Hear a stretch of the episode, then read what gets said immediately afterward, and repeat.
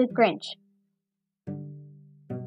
And the Grinch, with his Grinch feet ice cold in the snow, stood puzzling and puzzling. How could it be so? It came without ribbons, it came without tags, it came without packages, boxes, or bags. And he puzzled and puzzled till his puzzler was sore. Then the Grinch thought of something he hadn't before. What if Christmas, he thought, doesn't come from a store? What if Christmas perhaps means a little bit more?